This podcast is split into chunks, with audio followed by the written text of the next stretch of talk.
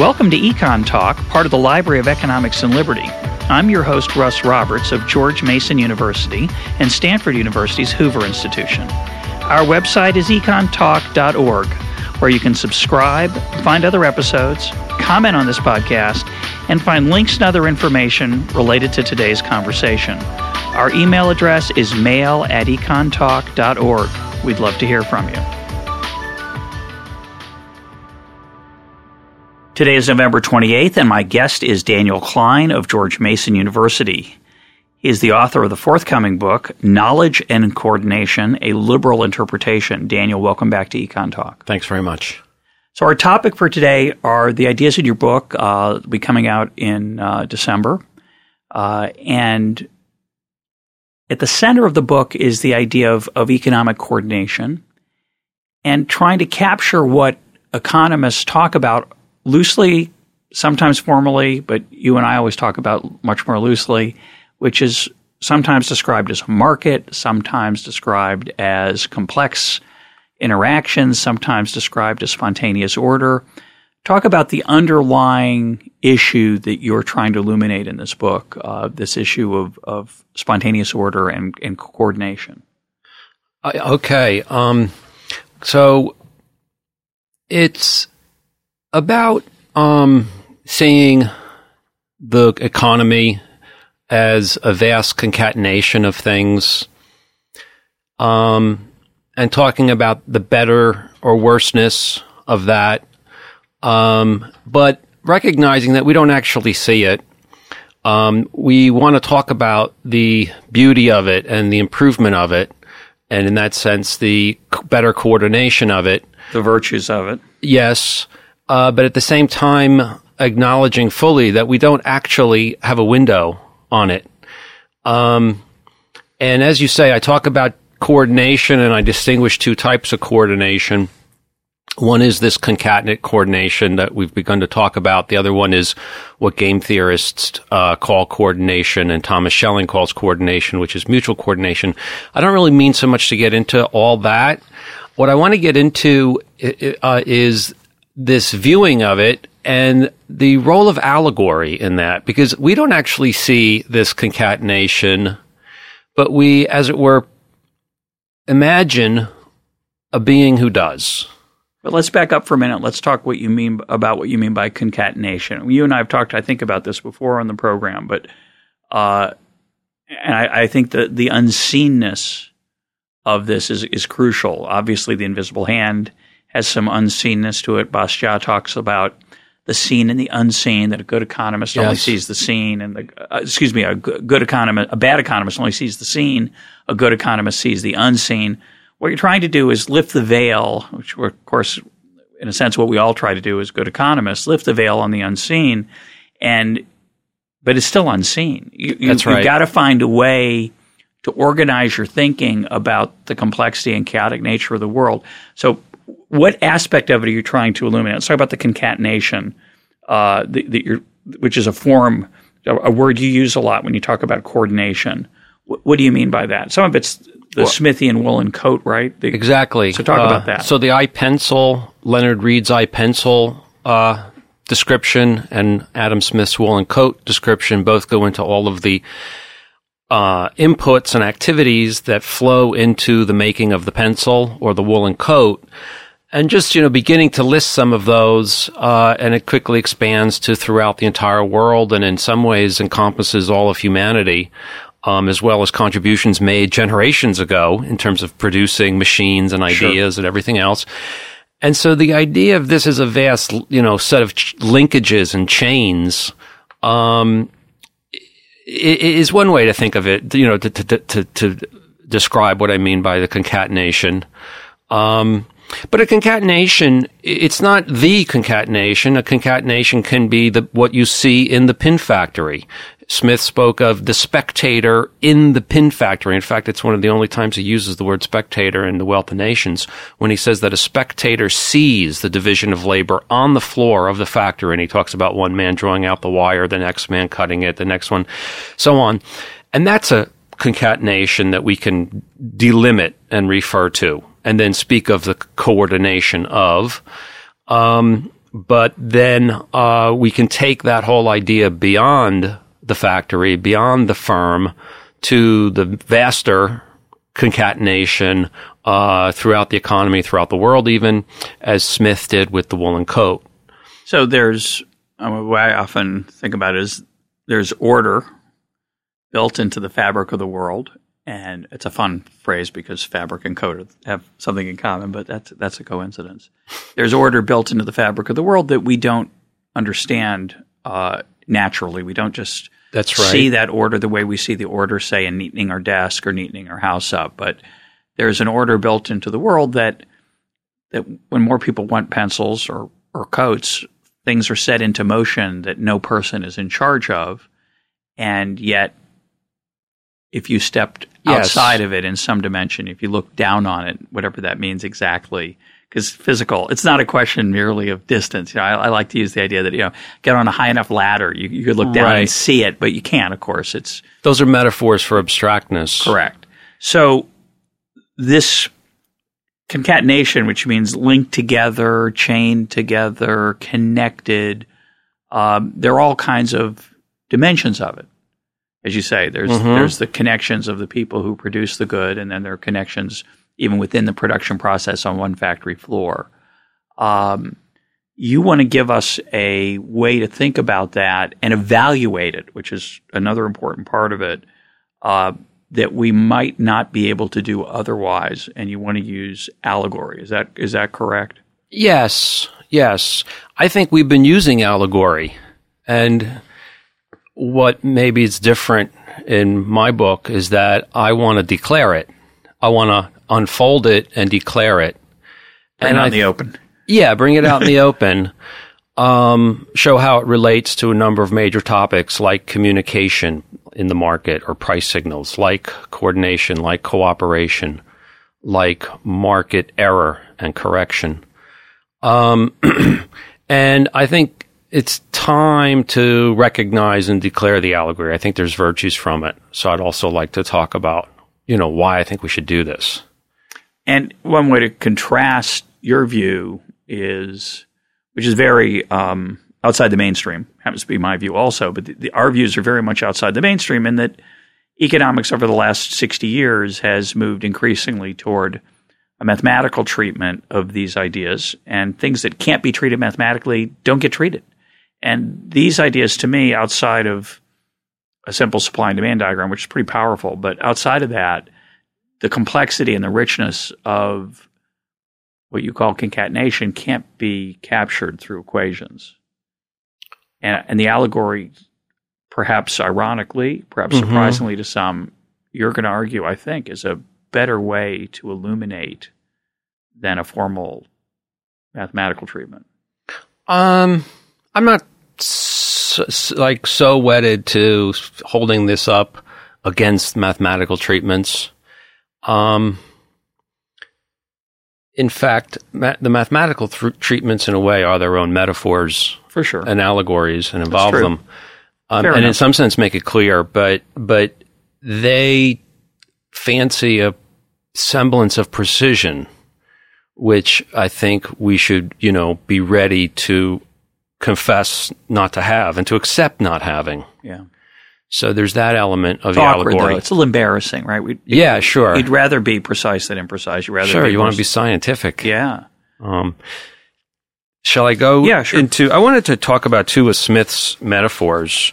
Um, he sketches an aspect of this coordination we've been talking about, and he says, It is the interest of the people that their daily, weekly, and monthly consumption should be proportioned as exactly as possible to the supply of the season, the food supply. Uh, and so then he talks some about the marvels of the market forces, uh, and he says that in the pursuit of profit, the grain dealer adjusts price in ways that conduce to such coordination. I want to read another passage where he introduces a metaphor. And this is from the Wealth of Nations. This from the Wealth of Nations. Without intending the interest of the people, he is necessarily led by a regard to his own interests to treat them, even in years of scarcity, pretty much in the same manner as the prudent master of a vessel is sometimes obliged to treat his crew. When he foresees that provisions are likely to run short, he puts them upon short allowance. Though from excess caution he should sometimes do this without any real necessity, yet all the inconveniences which his crew can thereby suffer are inconsiderable in comparison to the danger, misery, and ruin to which they might sometimes be exposed by a less provident conduct. So, a great quote, uh, which I don't remember. He introduces a metaphor about how the market works in a way like a benevolent crewmaster. Yes. Um, who has a kind of view, who beholds, as it were, the concatenation of the eating and, you know, the hunger on the ship and adjusts things uh, in a way to the, in a more beautiful way from his point of view.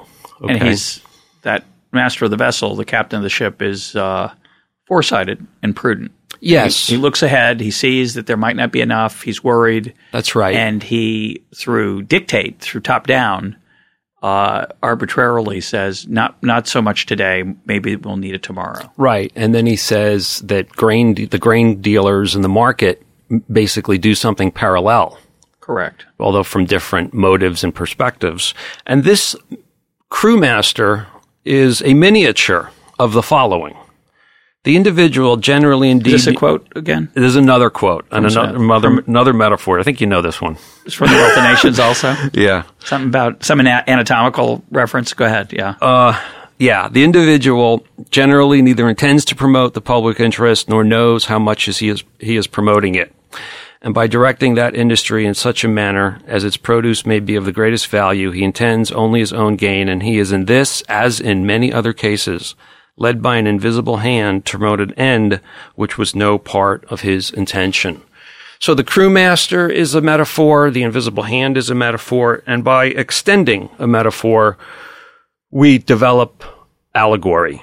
Uh, the dictionary says allegory is an ex- expressive style that uses fictional characters and events to describe some subject by suggestive resemblances, an extended metaphor. And we have seen some people do this. Uh, for example, Edwin Cannan once said that the reason it pays in the marketplace to do the right thing, to do nearly what an omniscient and omnipotent benevolent Inca would order to be done, are to be looked for in the laws of value. And I propose actually developing this allegory um, and being mindful of it. And I, in the book, do, do so, and I call this benevolent figure joy. It's like a monotheistic god, you might think of it as. Uh, she's universally benevolent. She has superior or super knowledge. I don't like to use the word omni- uh, uh, um, omniscient, omniscient um, but certainly super knowledge and also a sort of godlike ability to communicate personally with each individual. And individuals believe in Joy's benevolence and trust her knowledge and value her love and approval. So this is all in an allegory. I'm not saying this is the way it is. This is all. You don't al- think there is actually a creature or a being called Joy? I don't.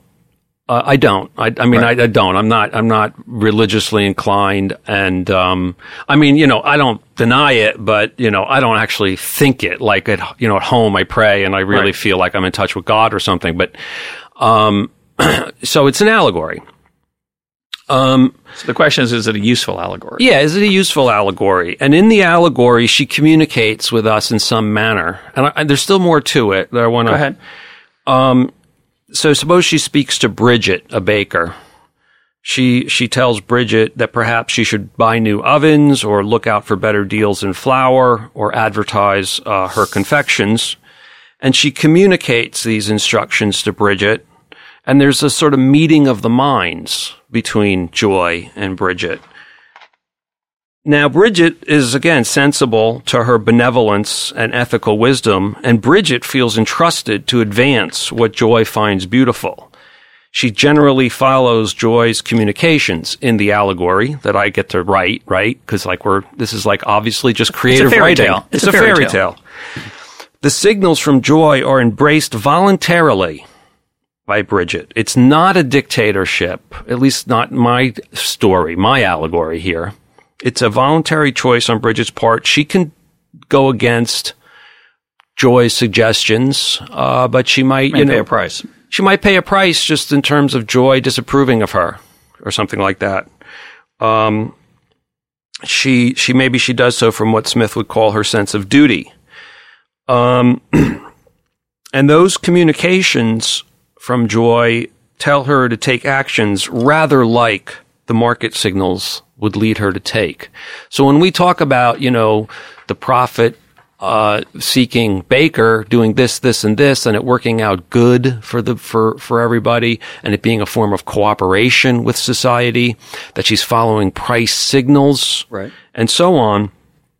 Um, I think that is referring back, not necessarily to this exact allegory. And, you know, we can change it and we do so as needed. Uh, and we can also dispute aspects of it about what's most valuable as a way to uh, draw the allegory.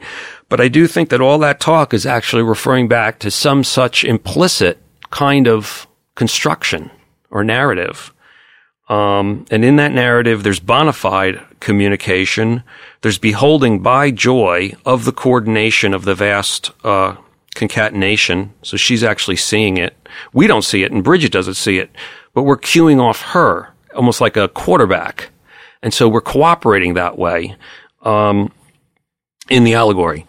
Um, and so, in that sense, there is co- cooperation writ large among the participants, co- cooperation writ large, that is to say, among the baker, among the brewer, among the butcher, in the sense that they're all sort of, they're all, let's say, have common knowledge that they're all in communication with joy and trust joy. And so, just like, you know, guys on a football field, as it were, follow the player, follow the quarterback, they're cooperating. And that, that would be like a literal form of cooperation in the uh, allegory. But then we talk about cooperation through, you know, the economic system metaphorically or allegorically, which I think is a valuable thing to do. But I think we should be ready to explain in what sense it is this extensive cooperation. Because otherwise, people challenge us on it and point out there's a lot going on there besides actual literal cooperation between two individuals. Um, and just and, and, and just and accuse you of just sort of like making up feel good, you know, payings uh, to uh, to the marketplace and to liberty and so on. Right. Well, it, there's no doubt that one of the accusations against free market folk, liberals in the classical sense, are that they're dogmatic or um, about their beliefs about the the power of the market or markets can solve every problem and um, and poetic sometimes. Sometimes. But I, am wondering what we've gained from this allegory. So I'm going to give you an example. I'm going to challenge you with an example, and, and you tell me uh, how it's different. Okay, what the allegory helps me understand. And I'm doing this on the fly. You're doing this on the fly. Um, so you may not be able to come up with on the spot, but maybe we can talk about it and talk through right. it. So uh, I use the example often in class of, uh, and I've written about it, of the time and when I lived in St. Louis, I was going to build a, a porch on the back of my house, and um, I went and got uh, drawings for the porch, and the architect told me what he thought it was going to cost, and we went out and then bid the deal. And the bids were 50% higher than the architect had suggested they would be. The bids instead of being in the fifteen to twenty thousand dollar range, they were around thirty thousand. And I thought, that perhaps the architect had deceived me in the beginning of the project when he said this was going to be a fifteen to twenty thousand dollar project. I didn't want to spend thirty thousand. I wouldn't have hired him to draw the drawings. And I thought, did he was he encouraged? Did he encourage me with a false price because mm-hmm. he wanted to sell his he drawings. wanted to sell his drawings and and he one of the things I was buying from him was his market knowledge. I, it was nice to not have to go out and sample okay. what the what the art what work builders would charge me because I didn't have any plans. I wasn't sure what they would be. So there was a coordination problem there already. So uh, they were 30,000 or more. So I thought, gee, that's weird. And then I just I thought about it for a little bit longer, fortunately, and I realized, well, a few months before, we'd had an enormous flood of the of the Mississippi River, and every carpenter within uh-huh. 250 miles was busy not building porches and and decks, but was actually, uh, which is what I wanted, was actually a porch deck combination, but but was actually rebuilding people's houses who were desperately okay. needy and and and eager to see their house rebuilt. And so what that price signal told me to do was to step aside. That that that I was literally it is a different metaphor. I was standing next to the person whose house was ruined by the flood, knocking on the door of the of the carpenter, and the carpenter said, "Well, I'm really busy right now, I don't know if I have time for both of you. And um, I would have said, well, I'll, I'll, go second because it's nice to have a porch yeah. and deck, but this guy doesn't have a, a roof over his head. Yeah, you ought to do his house first. And so the price signal told me to step aside. And I waited a year and then built the porch for $17,000 or whatever it was uh, a year later because yeah. I had been induced by that price signal to cooperate with my neighbor I didn't literally cooperate with him. That was the beauty of the price signal. I couldn't. Right. I didn't know who needed the carpenter more than I did. Right. But the price signal induced me to do the right thing. Yeah. So, in what you just told, there's the communication element and the cooperation element, which I would say are really based on allegory the the community you're saying the price told you to step aside. The price didn't tell you to step aside, and the guy charging the price didn't tell you to step aside. All the guy charging the price told you is, "You've got my construction services for thirty thousand dollars." That was the literal communication. Correct. And that's all there is in a price. You know, you go to the store and the I could have I could have decided I want one anyway at thirty and yeah. could have used it. There was no signal. There's no literal step aside, like you said. No. And whenever entrepreneurs go off and calculate expected profits and decide investments or entrepreneurship, uh, n- you know, that's just like them doing bookkeeping and calculations in their private study. There's no literal communication at all. Um, so the only basis for c- talking about it in the way you really want to talk about it, the price telling you to step aside, is in this allegorical sense, as though joy were telling you to step aside. That's it's it's not that joy did tell you to step aside, but it's like it's parallel to joy to the benevolent allegory story of joy telling you to step aside. And that was would be a stepping aside that was a sort of cooperation with the whole, the larger set of people, um, to make a more beautiful concatenation. Um, and and and in that sense, you're cooperating uh, in in in stepping aside. So let me tell let me tell another story, and I, I want to take it because I want to get back to joy. Uh, I think I tell the story in the price of everything in my book. So there's a hurricane here. This, this is ha- this is mostly a true story, literally true. Didn't happen all exactly to me. It happened to a student of mine, but there's a hurricane, and people lose power, and so uh, Home Depot and other retailers have generators available for people who don't have a backup power supply already and they're very expensive. Uh, either Home, De- we can imagine two different scenarios. One is Home Depot raises the price, which they often don't want to do for public relations reasons, perhaps mistakenly, but that's the way the world is right now. Uh, the other thing that happened here in DC was that some people bought them at the low price from Home Depot and then resold them in the parking lot, I was told, for a higher price. So one of my students told me that uh, her husband went to buy one of those generators and found that the price was really expensive in and the parking lot. In the parking, I can't remember. It actually doesn't matter. Is what's beautiful okay. about it.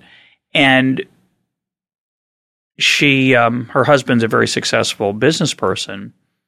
And I said, so he, he bought it anyway, right? And she said, no, he actually, he didn't buy them. He, he already had two backups. He'd already bought before.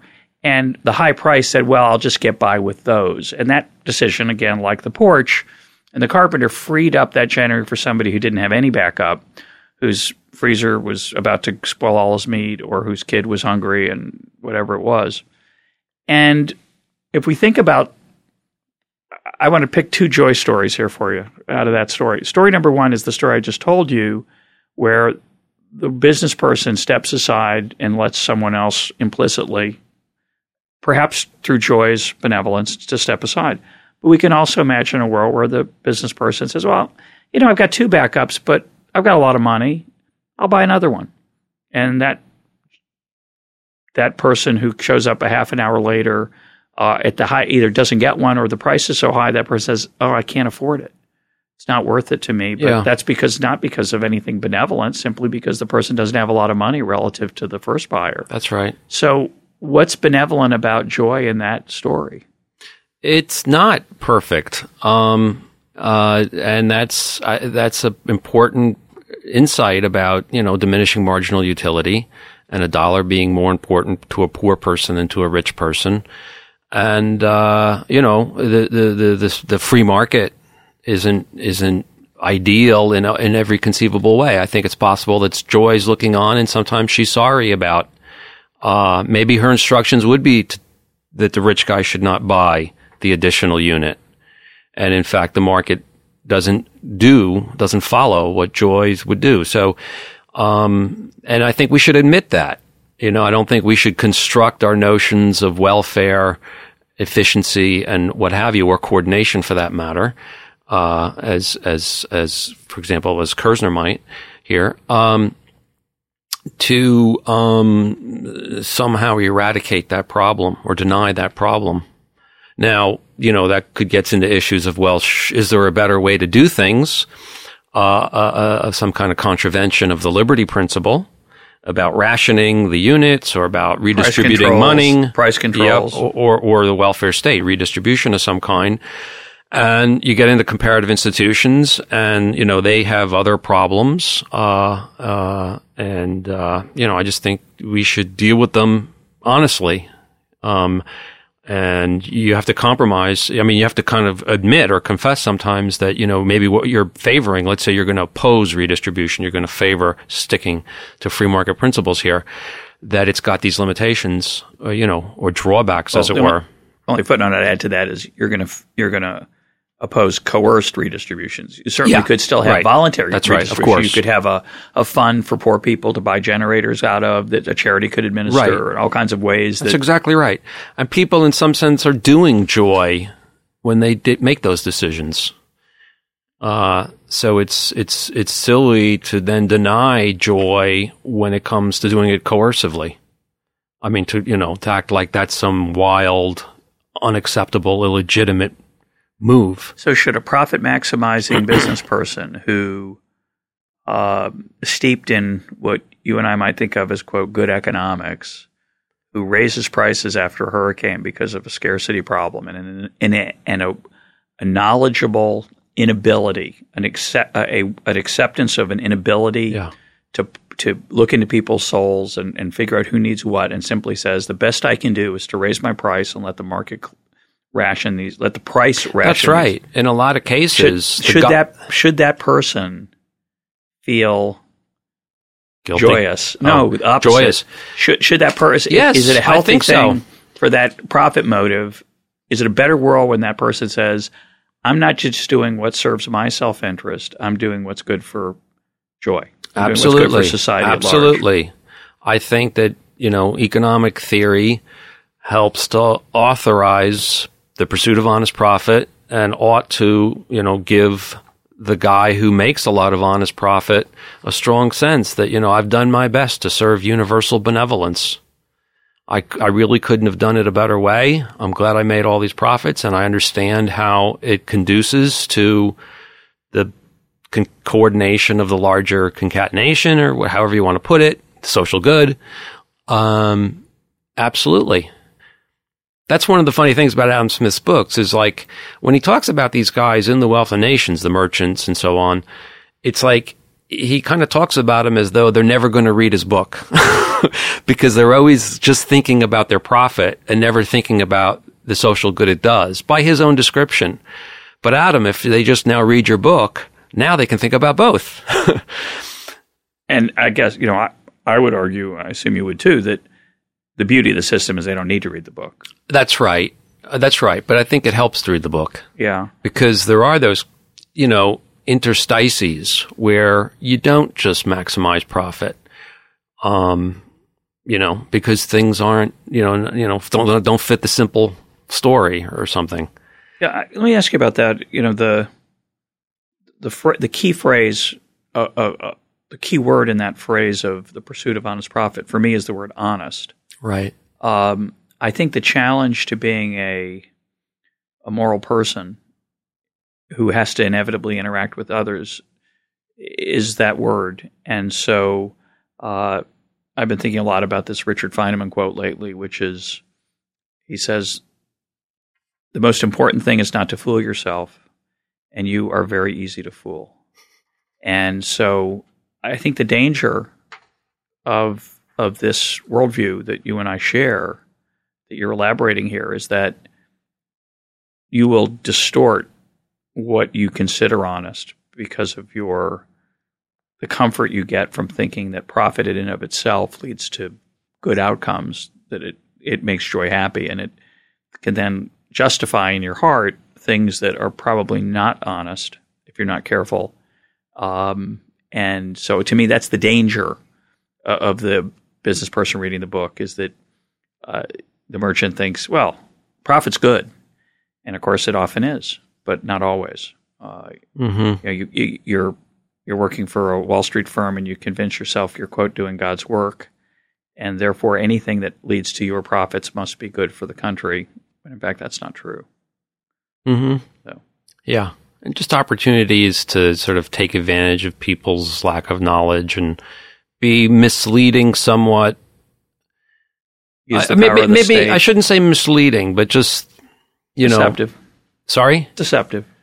Well, that might that might violate honest, but sort of not informing them uh, when it would be beneficial to them. Yeah, but less profitable to you. Yeah. Um, and, and you know we can come up with other examples. So I think there's a number of, you know, I think we should talk about these allegory. I mean, you know, we should talk about market communication and price signals. We should talk about co- uh, cooperation and so on. But talking this way, there, is, it affords us, um, you know, questions like what are the relevant signals? Okay. I mean, it's by being able to talk about signals, we can ask, well, what are the revel- re- relevant signals? Uh, how do they conduce to the general interest? Um, how do they adjust when practices go wrong? Uh, if the st- signals start telling people to go in the wrong direction, will the system correct itself? Will it keep up with changes? Will it dig up new opportunity, new matters for communication? All of those questions are good questions, and answering them is very useful and yields economic insight, but it's all based on talking about allegorical terms, price signals, communication, and so on. Um, so it, it, it, we need these allegories. Um, talk well. Let's talk then about about entrepreneurship generally, which is okay. Um, I think when people hear the word entrepreneur in in everyday life, we think about somebody who creates a new product, uh, Steve Jobs or a uh, Thomas Edison. Um, when you use the word entrepreneur, when Austrian thinkers use the word entre- entrepreneur, they're really talking about a much richer set of discovery than the eureka moment of uh, a filament light bulb or you know something like that. They're thinking about an enormously rich tapestry of knowledge. So talk about um, what you mean by an entrepreneur and and, and a discoverer and, and knowledge in that context. Okay, I do go into this quite a bit in the book. It wasn't so much what I had planned to do today with the allegory, but that's but it certainly relates. Um, I follow Kirzner in formulating entrepreneurship uh, principally as the discovery of opportunity. Uh, that's sort of his idiom, and I follow that. Um, um, he's not entirely distinctive that way, but I think he's definitely the paramount figure talking that way. You know, Schumpeter is very similar. He talks about creation more. Um, other people talk about bearing uncertainty, uh, like like uh, night. Yeah. Um, and then I, I have a chapter talking about how all these relate to each other, these different formulations. Um, I don't really believe in a definitive formulation of entrepreneurship. Uh, uh, and in that way, I, I, might be a little different from Kersner. Um, and so this discovery, it can be discovering new bits of information, but maybe more importantly, it can be hitting upon a new interpretation of existing information. Um, suddenly, you know, Crusoe, you know, think simple Crusoe example. And one day he realizes that he could catch more fish by making a net. And maybe there's been no new information that brings that about. It's a sort of epiphany, an insight, the light bulb, um, and it's a new interpretation of the information he had. You could say is the Paul Romerish idea of recipes that we're not, there's nothing new. We're just figuring maybe a different way to combine stuff that we already have and see around us. Yes, yes. And so the idea of like new interpretations and getting into the idea of asymmetric interpretation and how all of the knowledge out there in the vast concatenation is disjointed. Um, that speaks sure. to some of that richness that that that um, I think you're referring to.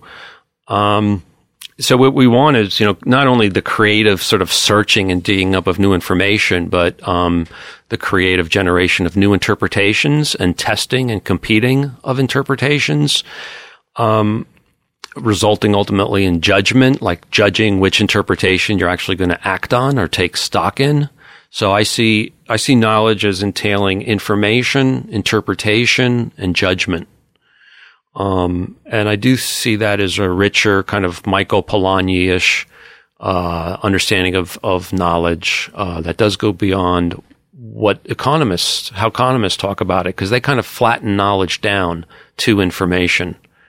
Yeah, you use talk use that phrase a lot in the book, and I think that's very very powerful. That's a metaphor too, uh-huh. right? Mm-hmm. It implies like sort of a hammering process, and what you're left with isn't necessarily a, um, you get a cracker instead of a loaf of bread. It's it's, little, it's drier and and less uh, vibrant, perhaps. Um, what do you mean by that? The flattening of information, the flattening of knowledge down to information. There's a tendency to, to, to confine the discourse to stories where everyone has the same underlying interpretation of things. Like they have this sense that there's so many possible boxes or options out there. They don't know which one it is. They don't know where they're going to get the best price or the highest wage or there's a payoff matrix that's yes got with probabilities assigned and, yeah. and, you know cost to searching. Um, but in some underlying sense, the models generally assume common knowledge explicitly or implicitly. Um, and common knowledge is really a, an assumption of symmetric interpretation that I don't know what your cards are. You hold your cards and I hold my cards, but I know that we're playing with a deck of 52 cards and that you have five of them and there can be this and so on and so forth. That's asymmetric information. I know what the payoffs are for certain types of outcomes. Right.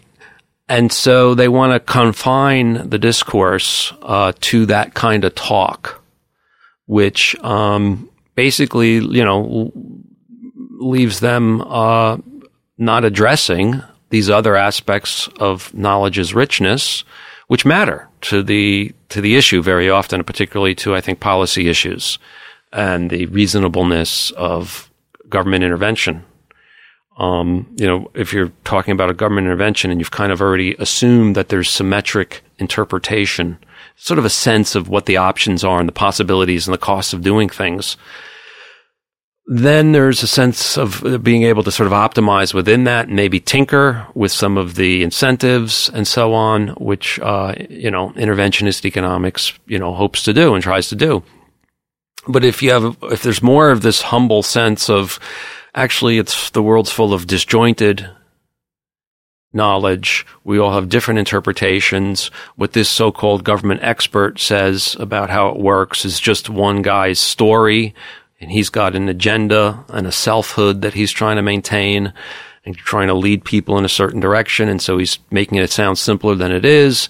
If you, if you look carefully at what he's saying, you can start to think about all the stuff he doesn't know um, or can't know. Um, actually, not you can't think about all of it, but you can start bringing up illustrations about that. There's a lot he doesn't know or can't know, uh, which then you know generalizes.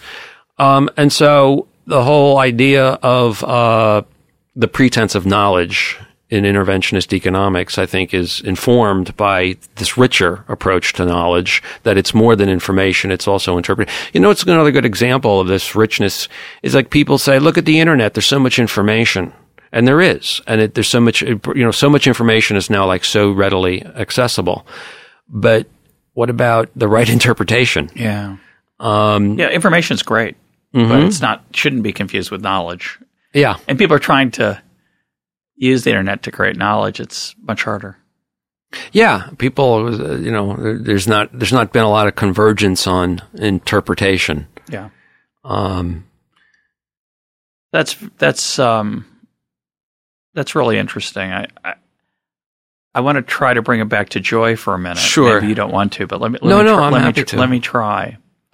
Uh, and certainly that your description of the interventionist approach, where you've limited the number of options and you, and that you've sort of specified the trade offs in advance. Uh, it it's a different metaphor, which is uh, it takes this enormously complex problem and says, no, no, it's not so complex. It's just a technical problem. You just need to figure out the costs and benefits and weigh them up, and then you can see whether intervention is good or not. Uh, and of course, it's it's dramatically more complicated than that.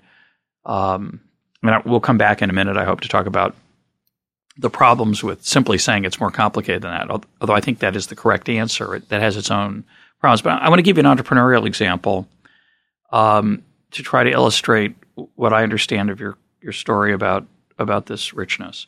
So, you know, five, ten years ago, um, there was a revolution in the bookstore world where bookstores got bigger.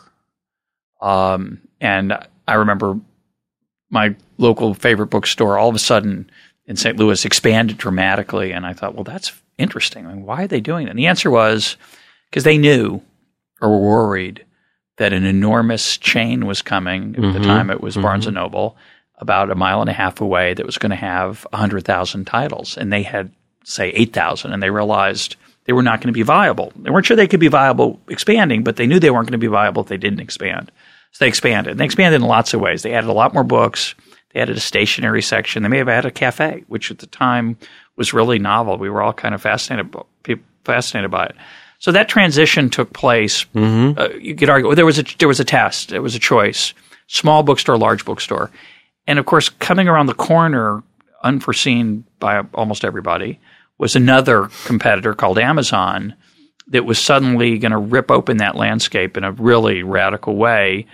Borders, which had done the same thing as Barnes and Noble, was now suddenly not able to make it. And then on top of that, we got the Kindle, the iPad, the Nook. We got this digitization of visual of, of written content that has we don't know how that's going to play out. So at any one point in time in the story, it would look like well the choices between big bookstore, small bookstore, and the, we could talk about the costs and benefits. Small bookstore, homier, you know, you can know the owner, it's independent, and we made all these trade offs, and and we, and that this world changed radically. All of a sudden, 15 years later, we're in a world where maybe bookstores aren't going to be viable, maybe books aren't going to be viable. We we don't know how it's going to turn out, and I like the idea, and maybe you do too. So you tell me that that this joy character is is looking down and saying, "Yeah, that was good. That was good. That's good too." But we in the middle of it, er, er, it's a tumult. It's it's a chaos, yeah. and so we don't have the information. We can't foresee. Forget omniscience. We can't. We certainly can't foresee anything close to what's coming next, and so you and I tend to look at it and say, well, you know, I'm not so worried about how this is going to turn out. We're both lovers of the written word whatever you want to call written word, the the transmitted word. Uh, I'm not so worried about it's going to because Joy's in charge and it'll turn out okay. Other people are panicking. They're saying, you know, Google's making us stupid. People are losing their attention span. The yeah. iPad's going to ruin this industry. No one's going to make any money. And we just say, well, in one version, we say the market will take care of it. But you're saying maybe it's better to think of it as as if there were this omniscient person, creature, uh, being looking down and saying, it's going to turn out okay. And yeah, at any point along the way, these entrepreneurs are making the best decision they can with imperfect information, and it'll work out all right. Yeah, we have principles which do reassure us that way. Um, principles, as long as they're still working, basically voluntarism, you know, voluntary choice, buying and abstention from buying in the marketplace. Um, that does give us a lot of reason to believe that what will thrive will be good and what will perish, you know, should perish in joy's eyes. Um, and that's a good example. Uh, the borders example, just to pick up on it, um, that's an, that's another area of allegory, uh, or relates to one, um, and that's market correction, market error and correction, I should say. And I think we would tell the story as economists about borders moving in a certain direction there and it turning out unprofitable and it having been a market error, which then gets corrected. It, it's withdrawn and their activities are reformed. Um, that manner of speaking, again, I think is principally allegorical. It could be that the person who decided to enter there, the Mr. Borders, whoever that is, okay? The chief of borders. He may have been, he may have looked back later and said, oh, well, this didn't turn out well in ex post. I see I did the wrong thing. But he also might feel that, well, from what I knew going into it, I don't think I made a, a bad decision. I couldn't see this, you know, it wasn't, it was reasonably, reasonable of me not to be thinking that Amazon would be so tough. Um, and he may not actually regret in that sense, just I like agree. a poker player, he yeah. makes a play and it's a good play, but the, yeah, but the other guy draws a good draw and, uh, you, you know, you have a bad beat. You don't say you made an error right? You just lost, just like Borders perhaps made losses. He might feel that way. And I say that if he felt that way, we would not say that he erred. Correct. And so it's possible that we have market error without any actual agent error. Agreed. And this is something that Kirzner disagrees with me on. Um, and so, in what sense do we have error at all if there is no actual agent error? And I say it's a joy error. If joy were giving instructions and told Mr. Borders to go open those Borders bookstores, she should regret that, right? Because she has knowledge. She knows a lot about Amazon. She's she, has got super knowledge, right? And so she would feel regret and hence to have erred. But but you had conceded earlier the choice not omniscient. Well, some, I just don't like the word omniscient. No, well, it's like a, it's like a, not a coherent concept in my view. But one of the things I, I think it's the right level of knowledge to rule. I think you should rule that out because there was a lot of uncertainty about whether Amazon was going to make it. If Amazon hadn't make it, if Jeff Bezos had had a set of migraine headaches and maybe made some bad decisions during that stretch where their future was uncertain, Borders might be a thriving competitor of Barnes and Noble, and the the Kindle wouldn't have been invented. And we can imagine a, a yeah. set of futures where the Borders CEO made all the right decisions. Right. You don't. Yeah. You don't beat yourself up over every decision that doesn't turn out well. So I I, I like the idea of saying that Joy doesn't know exactly how that's going to turn well, out either. I don't. I, am not committed to saying she knows exactly, but I do want to, when we talk about market error there, I do want to talk about Joy knowing enough that if she had told them to do that, she would look back and say, Oh my goodness, I overlooked that interpretation where that would turn out badly and I should have seen it. That's what an error is. And so uh, just to sustain that talk of market error and correction, um, I, you know, I think we do want to uh, uh, impute that much knowledge, some of that knowledge to joy. So, what does this have to do with the case for liberty? What's um, the advantages and disadvantages of this allegorical approach to ruling out certain intervention or justifying certain intervention? Um, okay. Talk about that. Sure. Um, well, I think classical liberal economists have often sort of denied allegory and I do think there are problems with doing that. They might play into the role of someone who's unattuned to the social, to social embed- ed- embeddedness, to social effects. And uh, again, in, in, in issues of maybe the welfare state or maybe local externalities based on, you know, uh, the opening of a strip joint or you know different kinds of things when um, classical liberal economists just sort of like are one, unwilling to talk about certain effects and certain social consequences. I think they're playing into this caricature of them, which unfortunately isn't as much of a caricature as it should be. Um, that they're sort of unattuned to the social because the allegorical represents the social. Um, I mean, these social things are, are sort of implicitly allegorical things. Like Thatcher said, there's no such thing as society. And in a literal sense, we understand what she means, but we do talk about society and we do talk about social, um, you know, effects and, and, things that matter across people and among people. Um, so I think they run into that trouble. I don't know if you want to. No, go ahead. Um, they nonetheless speak of market uh, communication, coordination, social error and correction, and so on, in ways which aren't sustained by literal definitions of those terms, as we've seen with the prices.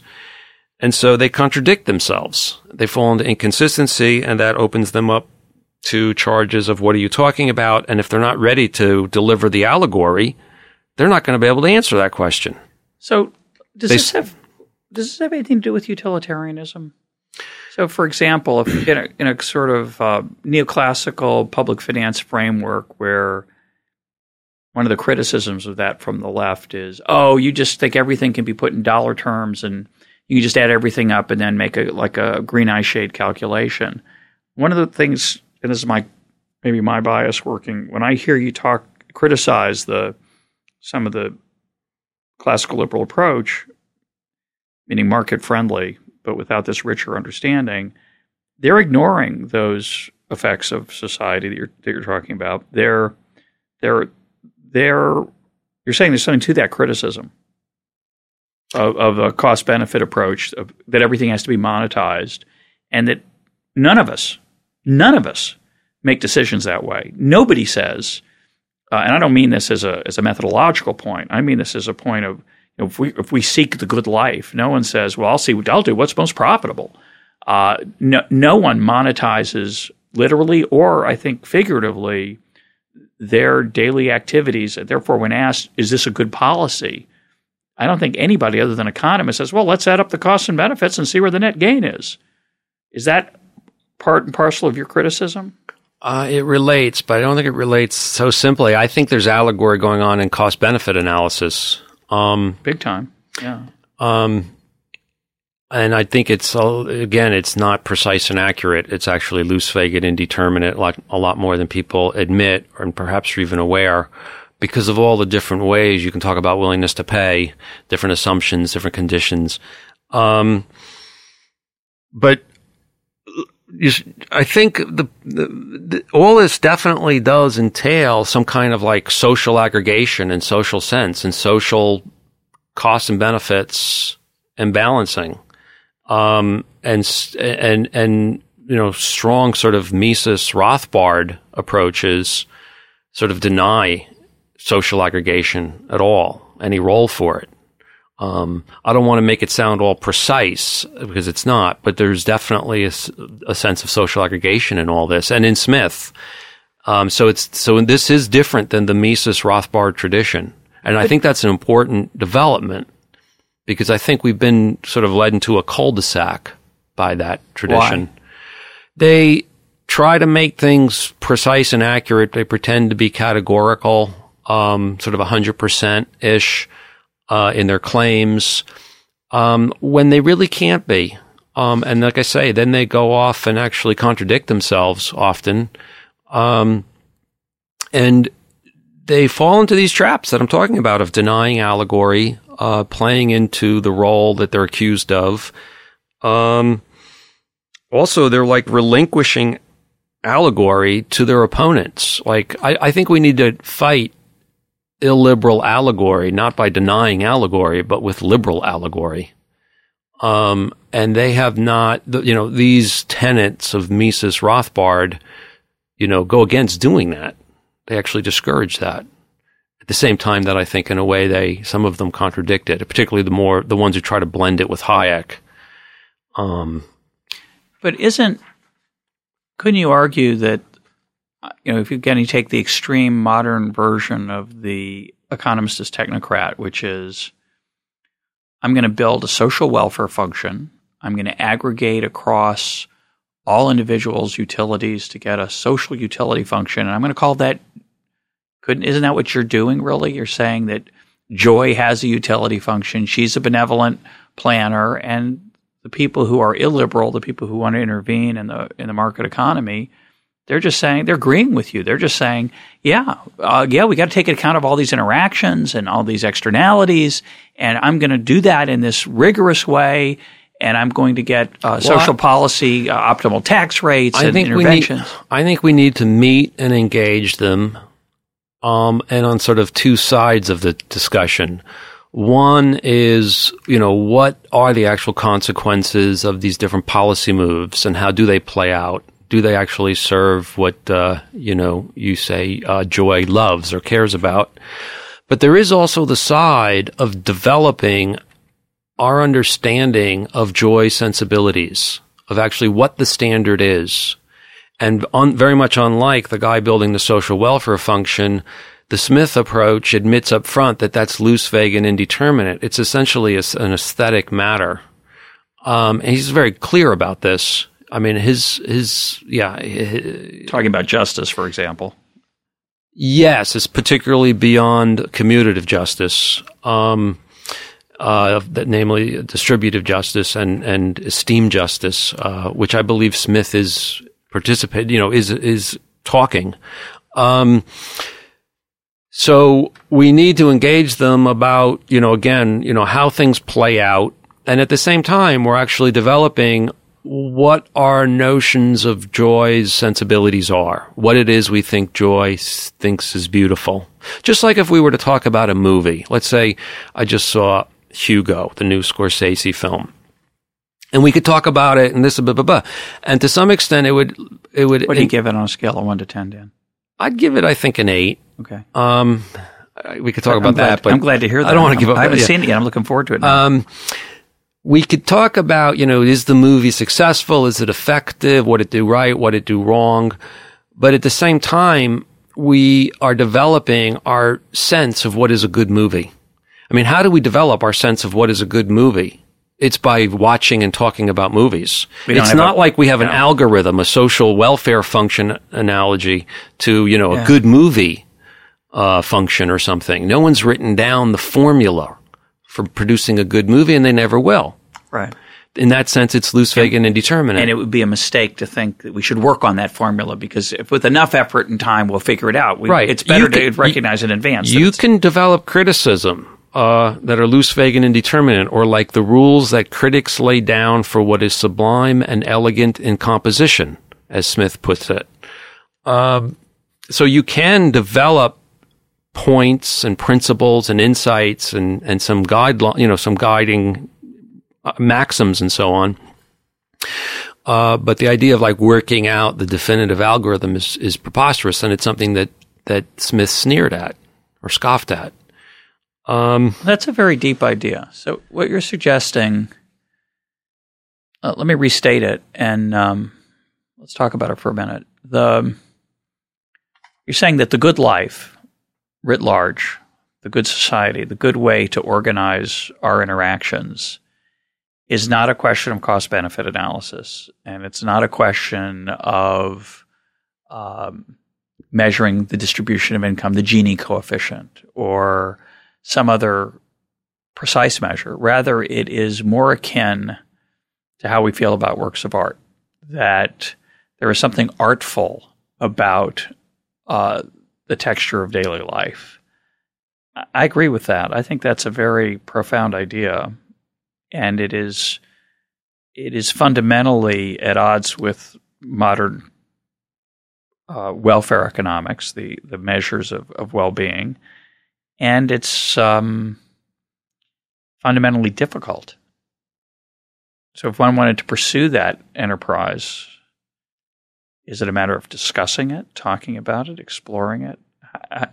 you know, has it's I mean, like, I'll, I'll, ask a different way. Has film criticism advanced anything? Yeah, has it gotten better? uh, I'm not sure. It's a film has film's different. I wouldn't say it's better. Fortunately, it's a fairly free market. yeah, it is uh, fairly. Yeah. Um, uh, I'm sure that a lot of the stuff on offer there, uh, I and each of us would find useful, and and um, if we have any interest in the matter at all, be glad that stuff's there to, to, to tap rather than not there. Um, so I do, th- and, and discussion and so on, conversation is, is sort of the only way to do it, including like the more systematic and re- responsible forms of conversation we call scholarship or science. Um, but yeah, it, it, you know, even human welfare, I mean, even the individual and the notion that he knows what's good for him and what he wants to become and what's going to make him more beautiful or happier or wiser or more virtuous that in itself is it's like that's clearly something the individual often does not have a good handle on and is con- constantly um, grappling with well yeah our own the choices we make are aesthetic in nature right the decisions we make about who to marry where to go to college what to study what field to go into those are those are not scientific right. at all. Right. Um, and we tell stories about them to ourselves. That's right. We craft our own narrative, our own mm-hmm. allegory of our life, and we get committed to things. But then, you know, are we overly committed? Yeah. You know, could we should we give up this commitment and then try to shift and become something else? But yeah, yeah. Um, well, we're almost out of time. I, I you want to say uh, about something else or two? So yeah, I've got make, a, there's a, a couple more benefits from declaring allegory. I'll just kind of mention these. Yeah. Um, making the allegory explicit, I think, helps to make it innocuous. You know, when we talk about joy as super knowledgeable, benevolent, having this godlike ability to communicate personally. The more we talk about that, the more we see it's not like the government. And the idea of like seeing the government as joy becomes more and more clearly ludicrous. wrong, ludicrous, yeah. exactly. So I think making explicit helps to make statist, you know, forms of joy innocuous or, or avoidable. Um, again, I think it helps us confess the looseness of aspects of our analysis. We've talked a little bit about that, particularly joy, sort of aesthetic sensibilities. Um, I think that the allegory can, to some extent, help to answer in a classical liberal way the yearning for larger meaning and connection. And, and you know, your podcasts so often do this. They sort of strike that marvelous note or that marvelous feeling about, you know, being part of the vast concatenation and how we're actually contributing to it in our p- p- voluntary participation. Um, some appreciations for how it works.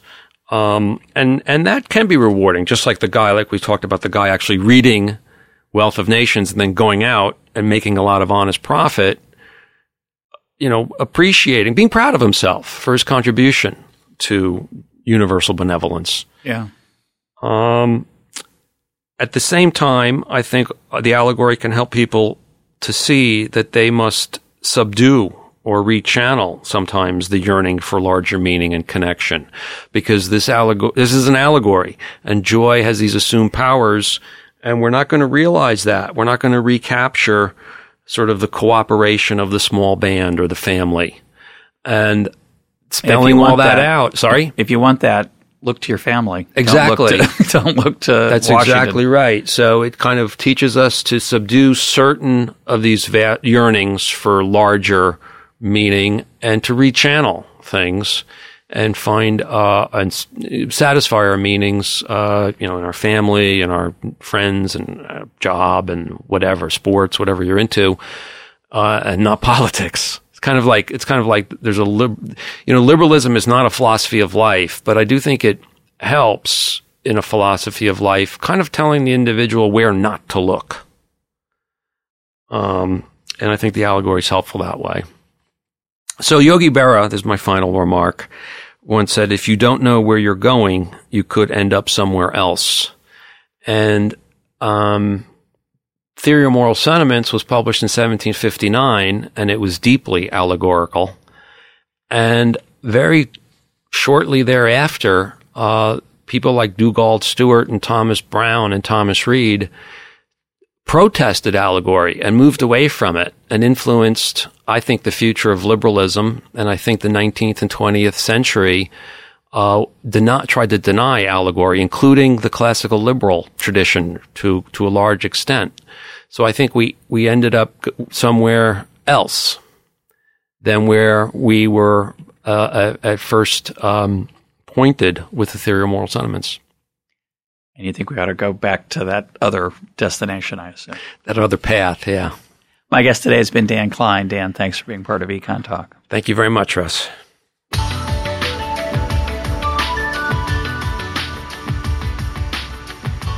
This is Econ Talk, part of the Library of Economics and Liberty. For more Econ Talk, go to econtalk.org, where you can also comment on today's podcast and find links and readings related to today's conversation.